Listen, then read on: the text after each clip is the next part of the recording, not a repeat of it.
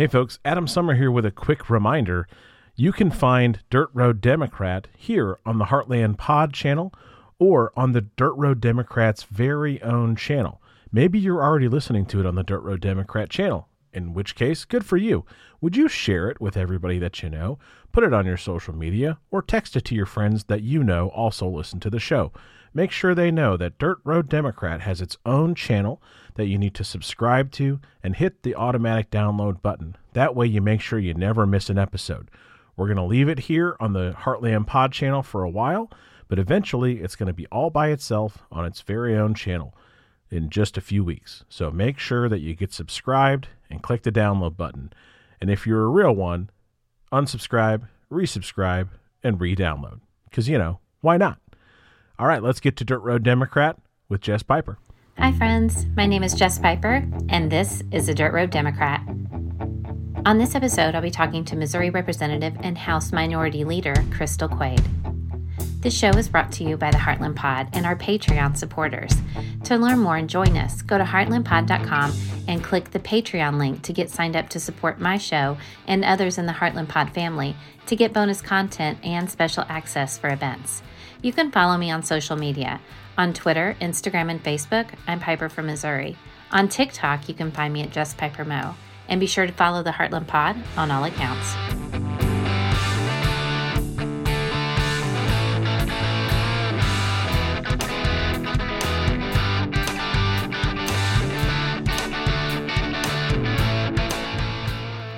Well, you know what I do for a living, and that is trying to fund candidates, uh, trying to put a candidate, a Democratic candidate, on every ballot, on in every district, you know, across the state of Missouri. And today I'm talking to the minority leader, Crystal Quade, uh, after her announcement that she's going to be running for governor. And y'all, I am really excited about the prospect of her candidacy. She has been a great leader in Missouri. You know, um, you can look at the bills that she proposed, you can look at the things that she really fought for in Missouri, and it was for regular folks. It was, you know, she was working towards childcare and public education and making sure that kids are fed.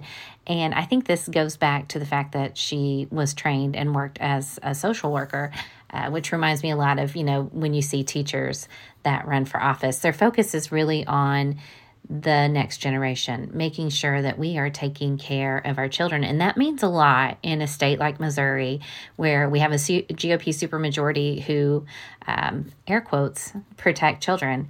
But what they actually do is uh, strip them of, you know, health insurance, making sure that they can't qualify for Medicaid, um, we just had our governor return over $42 million that was supposed to go to hungry kids. We see them defund our public schools and try to pass voucher schemes. You know, all of this. Oh, and attacking trans kids, right? I mean, that was the whole uh, MO of, of the last session. So it's so refreshing to talk to a politician who actually cares about the next generation. She says she cares, she proved she cares. And I hope you'll stay for this, you know, kind of short interview uh, with the woman who could be the next governor of Missouri.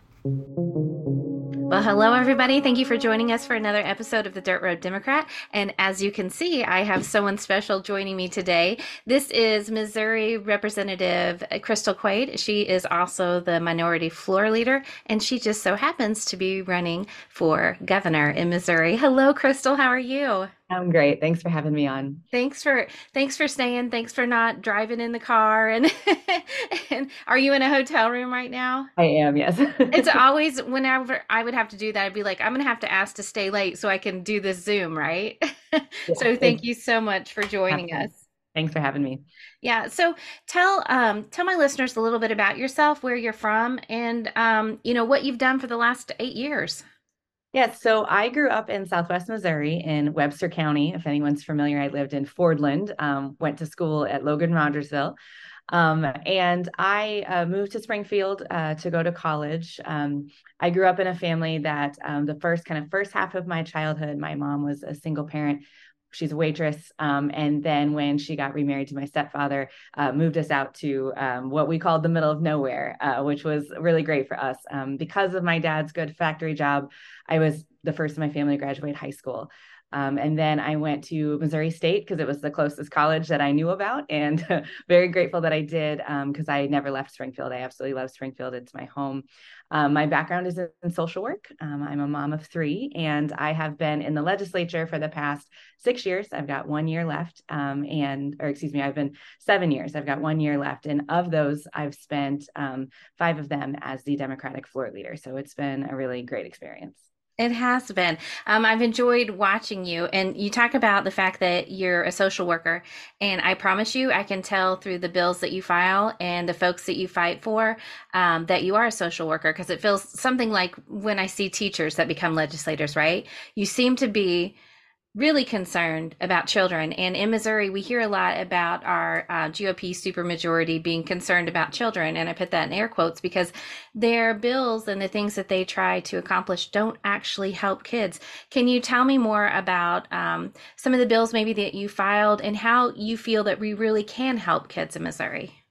Yeah, so I definitely went into um, my role in the legislature as exactly that. To your point of, I'm a social worker. I became a social worker because I wanted to help families like my own and and the interactions that I had experienced as a kiddo. And so, yeah, some of the bills I filed have dealt with childcare accessibility and affordability.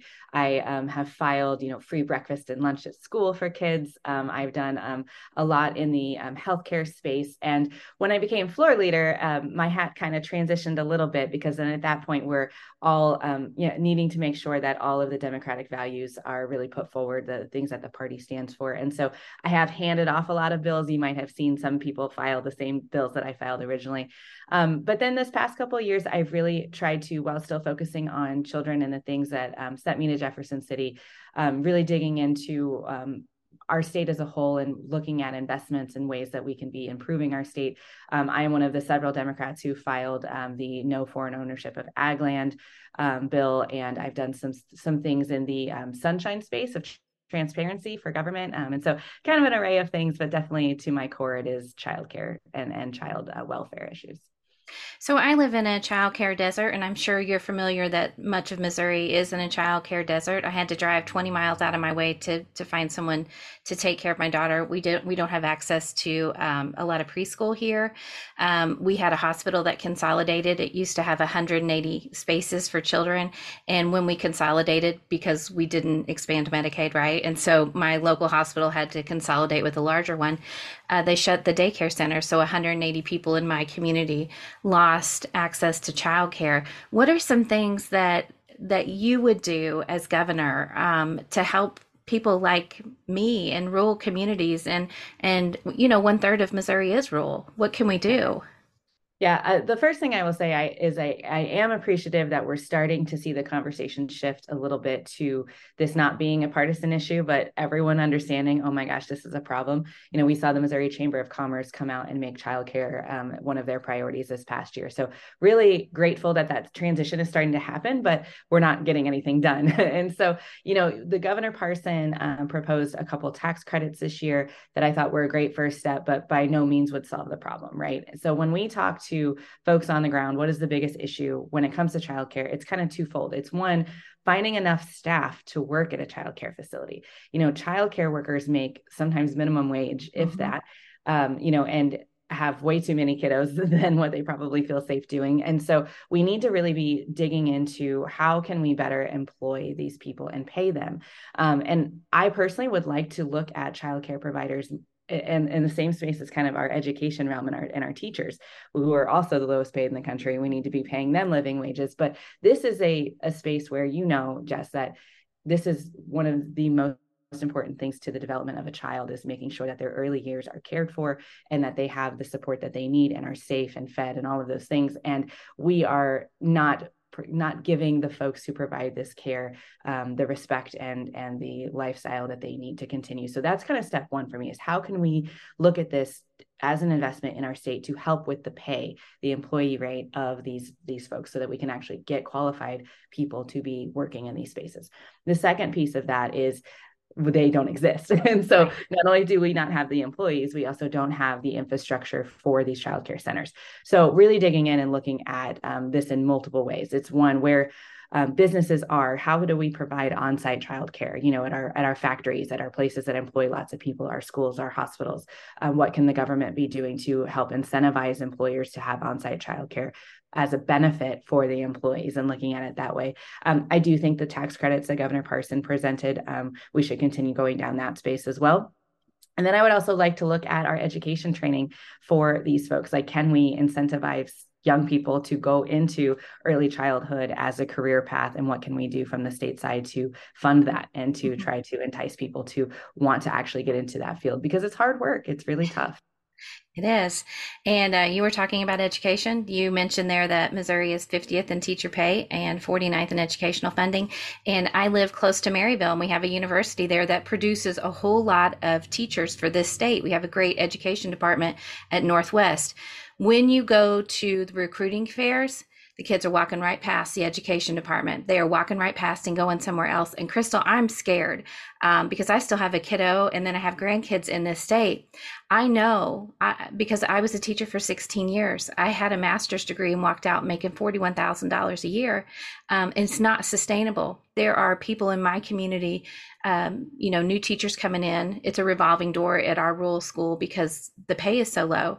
You know, they might walk out, you know, making $1,400, $1,500 a month after their retirement is taken out what are we going to do about this situation? I feel like, and you know this too, they're trying to privatize education, so they have purposely defunded it. Where do we go? Where do we start? And how can we take our, you know, our schools back? Yeah, and I, I love that you talk about this so often because, as you know, we have uh, what is it over 160 schools now are on four day school weeks. Mm-hmm. That also compounds the childcare problem that we were previously talking about. Everything is so inter in related there, and I think that it's I think the answer for me is twofold. Um, one, we need a government who cares about public education, and we need a governor who makes it a priority to not only just say that we funded it, which we're not funding it, air quotes there for folks listening. Uh, we changed the way that we fund uh, several before I was in Jefferson City so that we're not actually funding it, but we need elected officials who want to make it a priority. I know, you know, folks in rural um, uh, Missouri know that our schools are the hub of those communities people either work there the community center you know that it is the community center we have the picnics there. Um, oftentimes in, in some of our towns it is one of two employers in the entire town. I know where i lived we had a gas station a diner and the school mm-hmm. and uh, later got a dollar general but that's um, that is how our small towns are and if we're not investing in our schools those towns are going to continue to collapse and so one is electing folks who understand that. The second piece of this and this you know to your core is we have got to energize folks from the bottom up. We need those folks in those communities to say, my school is too important to let you continue to do this. Um, and that's a hard thing to do, right? Folks are just trying to survive and to have the time to write their elected officials to get angry and to to show up in these spaces is hard for folks but if we don't have both of those at the same time i am also worried um, that that the, the continuation of the privatization is going to be a real thing because unfortunately we have a lot of greedy people who want to make money off everything and education is the next bucket that they're going after it is, and it, it almost feels like class warfare at this point. I mean, you know that I, I went, I know what's happening, and I know that there is a company in Missouri that is flying in Betsy DeVos's, you know, um, hired hand to come and privatize and they're meeting in these wealthy spaces and these are wealthy people and they are taking away days from the you know people in my district from their kids school. Um, but when they defund schools that means my kid she's one of 16 in her class. It means they don't get new textbooks. It means they don't have new playground equipment. It means that they can't go on field trips. And these people are laughing. Crystal i was I, they they posted pictures of them laughing about what they're doing. And I wonder if when you knock doors, when I knock doors, people said, I love my school. Mm-hmm. And I wonder if you hear the same thing in Springfield and how you think that there is a way. Is it just deep canvassing? How do we get people to recognize what's going on? Yeah, education is still the one of the top issues when I knock doors in Springfield. And when I first ran in 2016, you know, it was a very contentious year in Washington. And I would knock, I knock Republican doors, Democrat doors, everybody. And, you know, they'd lump me in with Hillary Clinton and they'd start saying some stuff about DC. And every time that that went that path went happened in the conversation i would say listen what's going on in dc isn't impacting us i'm running because i'm a mom and i've got three kiddos in public schools and i want to make sure that our schools are the strongest in our state and i would say that folks and bring it right back because does not matter where you are in the political spectrum a good quality education for our community is important to everyone. And I still, you know, all these years later, when I'm knocking doors, it is one of the number one things that I hear about. Um, we're really lucky in Springfield. We have the largest district in the state and we have a community that really cares about our district. We've done early childhood education at our school for several years now. Uh, we do free breakfast in the classroom for our kids. You know, we we have a community that has a lot of business support and a lot of nonprofit support that really invest and pick up the pieces where the government is failing in our schools. But we're lucky, and we're the third largest city in the state, and so we're able to do that. Um, but other communities don't look like Springfield, and they're not able to have these really cool choice programs within the school district and all of these extras that, that we get to have. And um, I think it's so important that, uh, you know, as a lawmaker, one of the things I try to do is showcase my amazing public school system and all of the opportunities that my kiddos get to have because of the community I live in with all the businesses and all the faith based support and all of that. And show them like this is what a public school could look like if yeah. we actually all invested and made made this a priority. And so a lot of times i'll actually ship in legislators from other places and like come look at this really cool program we've got at our science center or whatever it is that you know i want to show folks. I saw on the paper that you guys just opened a middle school for performing arts, and my mm-hmm. heart, I was like, Okay, yeah. Springfield. It's only five hours of drive. Maybe we could just get an apartment and come.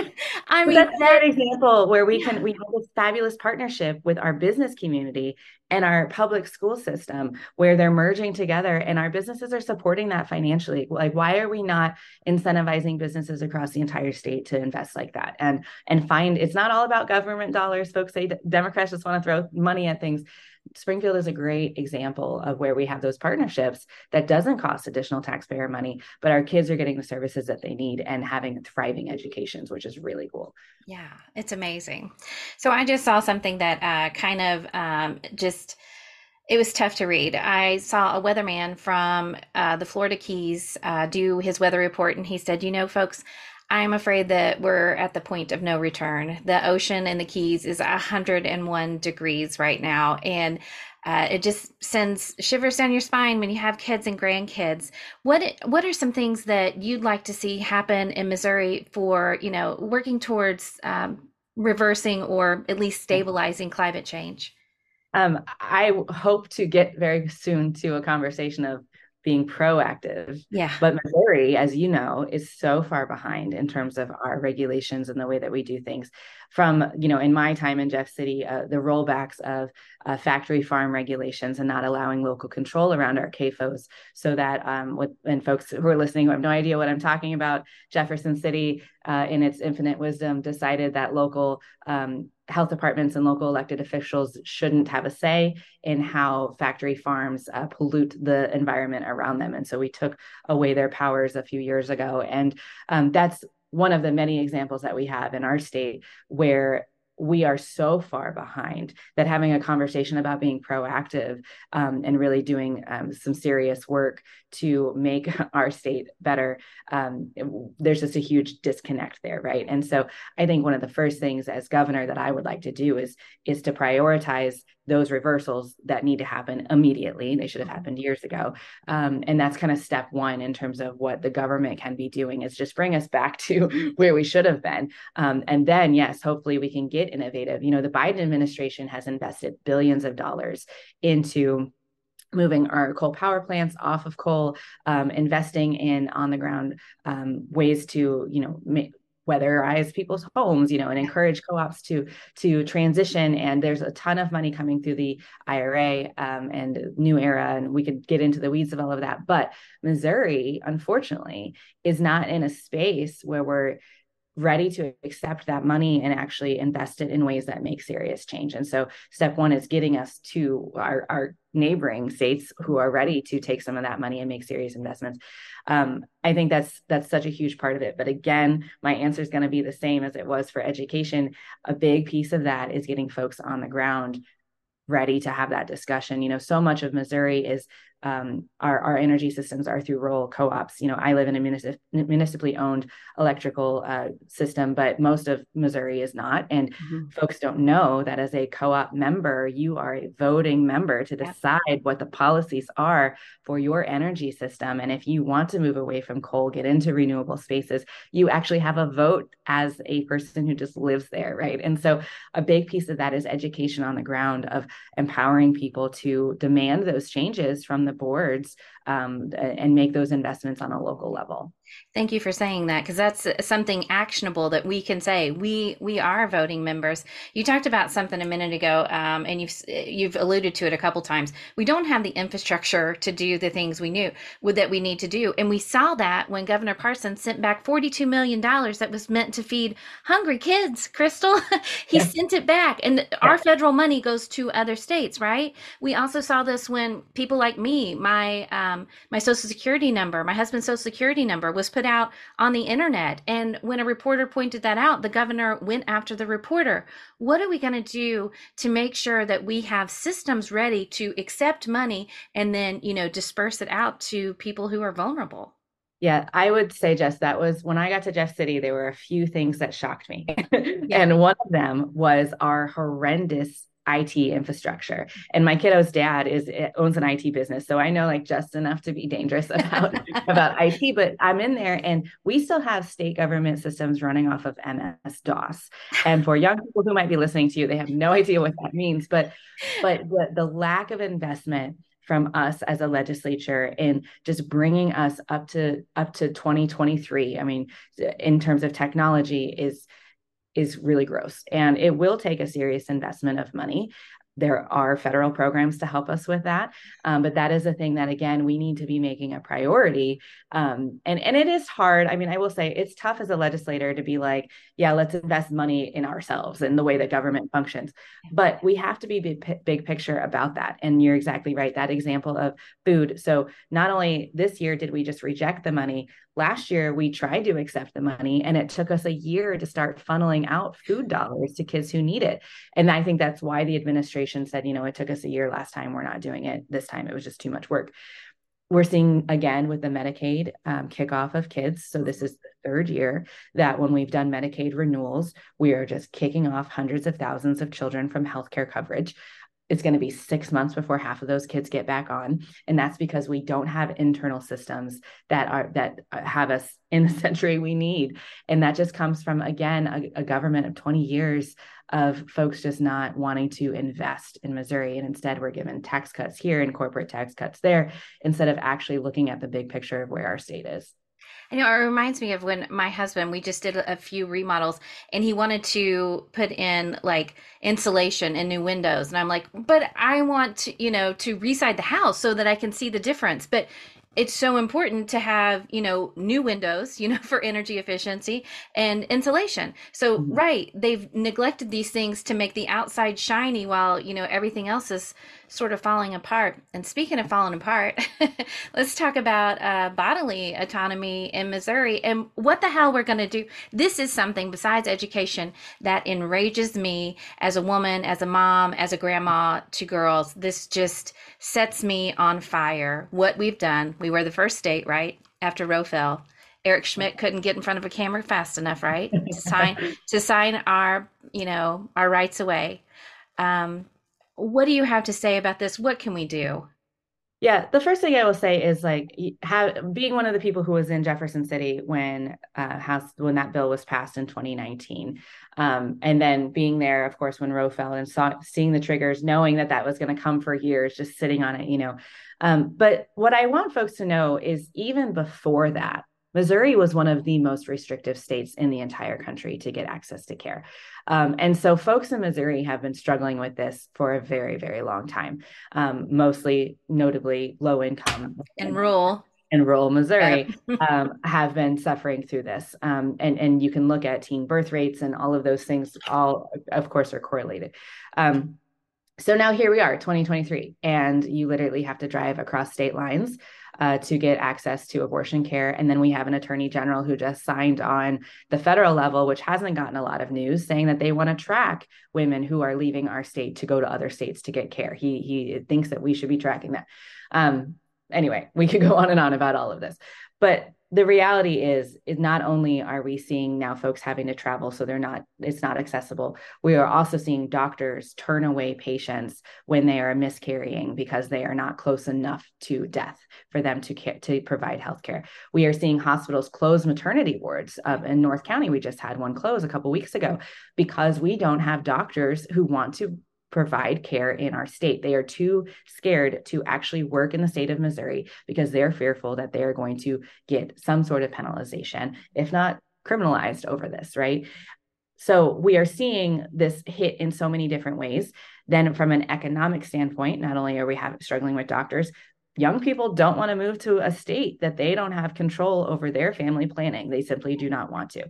We could throw on all the LGBT issues on top of that. And so, what do we do? That's the long rant to just say, okay, here we are. Folks know that there are groups, a coalition of amazing organizations trying to get access to abortion on the ballot for 2024 the Republicans have thrown up every roadblock possible um, to try to stop that from happening. Um, but it's still moving through the courts and we continue to win.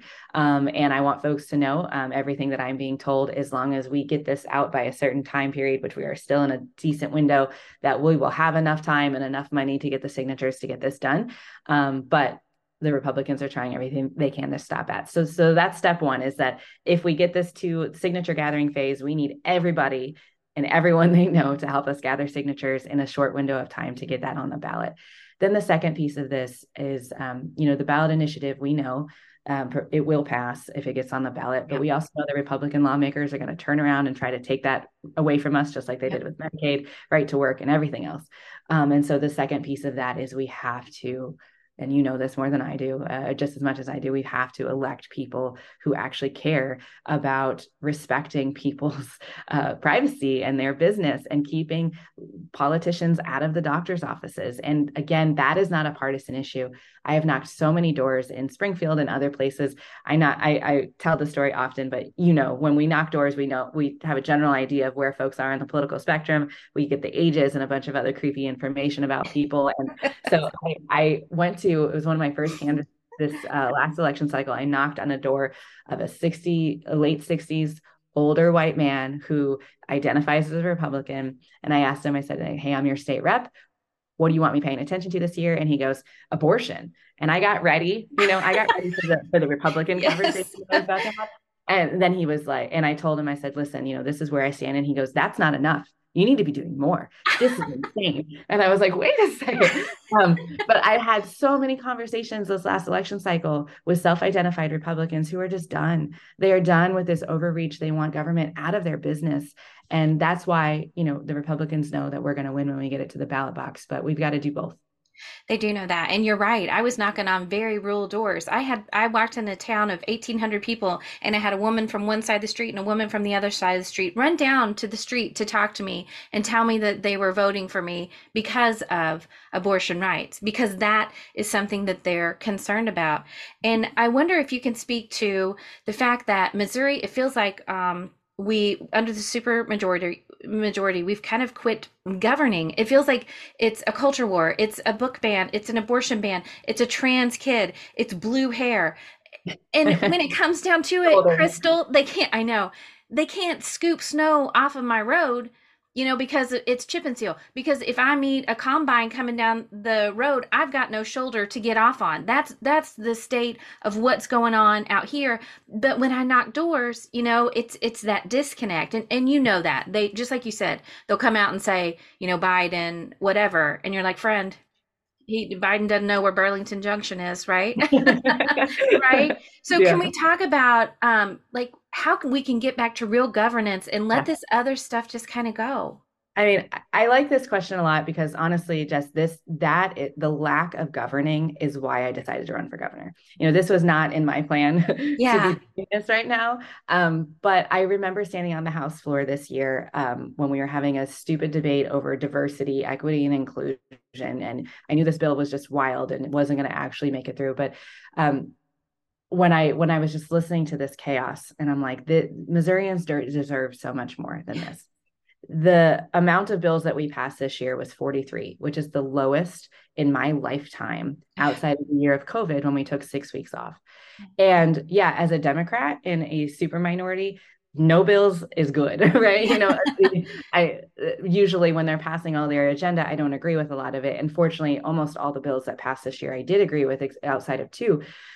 But as a citizen, when I take politics out of it, how frustrating yeah. that we send these folks there for five months out of the year. We pay, you know, all of this money and all that happens in Jefferson City is exactly as you said it's culture wars. It's people yelling about whatever, trying to get the next video clip for their next campaign. They're trying to get you cornered to say something stupid for the next campaign. And they're not doing anything that actually invests in Missouri. We are still, again, the lowest paid teachers in the country, the 49th in school funding. We have the lowest paid state workers in the entire country, even after giving them a pay raise.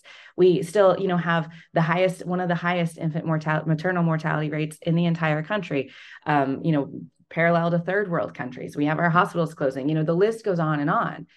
And Missouri is such an amazing place. I mean, you know that it, we have so much to offer our country. We are in the middle of the entire country and can be a, a much better transportation hub. There are so many things that we could be doing. And instead, our lawmakers are just blowing smoke doing whatever they want to win the next election instead of actually caring about our state. And that is why I decided to jump in because I'm just tired of it. I'm I I came I, I, grew up in rural Missouri, but I'm a Democrat and my parents are Trump voting Republicans. Like I we need to get back to a space where we can actually be talking to each other and actually pass public policy that helps people. And we're not doing that. We haven't been doing that in a really long time and I'm just sick of it. I know, me too. Everything you've said, everything, none of it has been de- divisive. None of it has been to just piss somebody off so you can, you know, own them. um, and so I wonder how we get back to the space where we can elect a Democrat um, to the governor's office because that's that's a huge deal. I mean, we need Democrats obviously running. We know that we have trouble. 40% of the seats are uncontested. And trust me, after you run out here, you kind of see, you know, why that happens because it's it's uh, taking on something that you know you probably won't win and doing it anyway, right? Um, how can we how can we keep making progress as Democrats in this state? Yeah, I, I love that question so much um, because my answer to you is it has to be a both and of all the things, right? Um, and you know firsthand. But when I ask candidates to run in a lot of our our districts, it's hey, you're going to lose yeah. but i need you to run. I need you to run twice. I need you to you know here's your goal. And and at the local level a lot of it is redefining what it means to win. Yeah. a win is not necessarily flipping a seat. A win is moving the margins one or two points. Yeah. the win is exactly what you did where you get hundreds of thousands of followers and we can talk about issues that actually matter. That's a win right? It's not always flipping a seat. Um, that said we do have tons of seats that are in the window of margin that we can win um, in both the House and the Senate. I 100% believe we will break the supermajority this year. We're only three seats away in the House, and we had just more fun numbers. We had seven seats last cycle in the House that were lost by less than 300 votes, yeah. and a lot of those candidates are running again. And so we are already set to break that majority. But then we do have to be looking at these statewide offices, and it, when I first ran in 2016, we had a Democratic governor. It was not that long ago that we had all of the statewide except for one. And mm-hmm. so we need to be, it's it, for me, it's a both and of turning out the cities and giving them a reason to show up. We have extremely low voter turnout in both Kansas City and St. Louis and Greene County, where I'm from. In a good year, I get 24% in my district, which is not enough. So we need to be turning out voters. We need to be registering the almost a million people who could vote who are not voting. Um, we need to be doing that. But then we also need to be showing up in rural Missouri. We know just when you do the math, even the best year in the cities, we still have to have close to 400,000 rural votes in Missouri to win statewide. You just have to. And so we it makes it tough as Democrats, I think, because we're not sure what messaging we do because it's like the cities and the rules. But you know as well as I do, feeding your kids is an issue whether you live in St. Louis City or whether you live in Webster County. Great. Having, having quality schools is an issue no matter where you are. Access to healthcare and doctors who actually listen to you is an issue no matter where you are, right? And so for me, it's going to be about getting back to basics and talking about this government overreach, the intrusion on our rights that they continue to attack, no matter again where you fall on the political spectrum. It's a problem. And the fact that we're not investing in Missouri anymore is, is a real thing. And um, I think I, I 100% believe that there's a pathway out of this. I wouldn't keep doing this work if I didn't. Um, the legislature is going to take a minute. We can't t- flip it overnight, but right. those statewide we can. And so again, we have to be looking at both of these at the same time. I um you are like a mirror for me right now. Everything you're saying is absolutely what I believe and it's worth it, right? Even even when we know that we can't win, it's worth it to show up and say people are worth it. You know, we don't have to to live the way that we're living and you said it yourself. Missourians deserve better, right? Mm-hmm. Well, I'm I'm so happy that you joined me here. Is there anything else you'd like to say to our listeners? You know, a pitch or um, tell us, you know, how we can find you and and um, how we can find more about your message. Yes. Yeah, so um, my website is easy. It's my name, crystalquade.com. And I am on every social, including the new thread. Like I'm everywhere. I represent a college town, so I have to be on all the platforms. Um, but but the one thing that I would I would part with is is exactly what we've already talked about. Missouri can be better and we deserve better. And we deserve a state that everyone feels safe in, that they can thrive in, and that their kids want to stay in. And I know that that is, you know, as a mom, one of the biggest things that I hear all across our state is my kids are leaving. They don't want to yep. stay. They don't yep. feel safe here. And and I know as I'm aging, like I'm gonna want to see my grandbabies if yeah. they, if I have any, you know, and and I want a state that everyone feels like they can thrive in. And I feel like we are so close to getting it. And and it's not you know it's going to take work but it's not outside of the realm of my lifetime that we can be the state that I know that we can be that we used to be right? And so um what I would say to folks who listen to your show is don't give up yet. And one of the things that makes me a democrat and I say this often one of the reasons I'm a Democrat is because of the public policy that puts everybody first. That it doesn't matter where what zip code you're in or, or or who your parents are. We all deserve a chance to thrive. There are so many folks that I believe in that I want to protect and fight for, that make me a Democrat that don't have the opportunity to leave.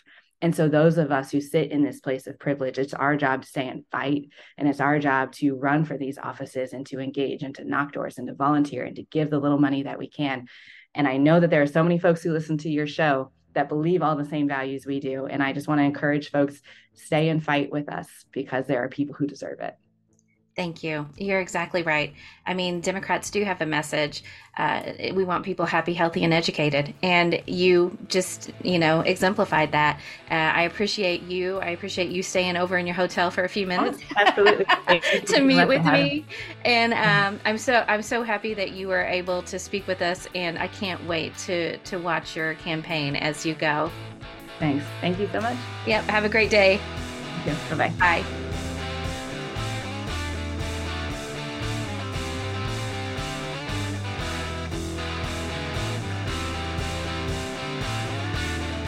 Dirt Road Democrat is brought to you by the Heartland Pod, a mid map media production. Producers are Adam Sommer, Rachel Parker, and Sean Dillon. Theme music by Adam Sommer. Host Jessica Piper. Learn more at heartlandpod.com.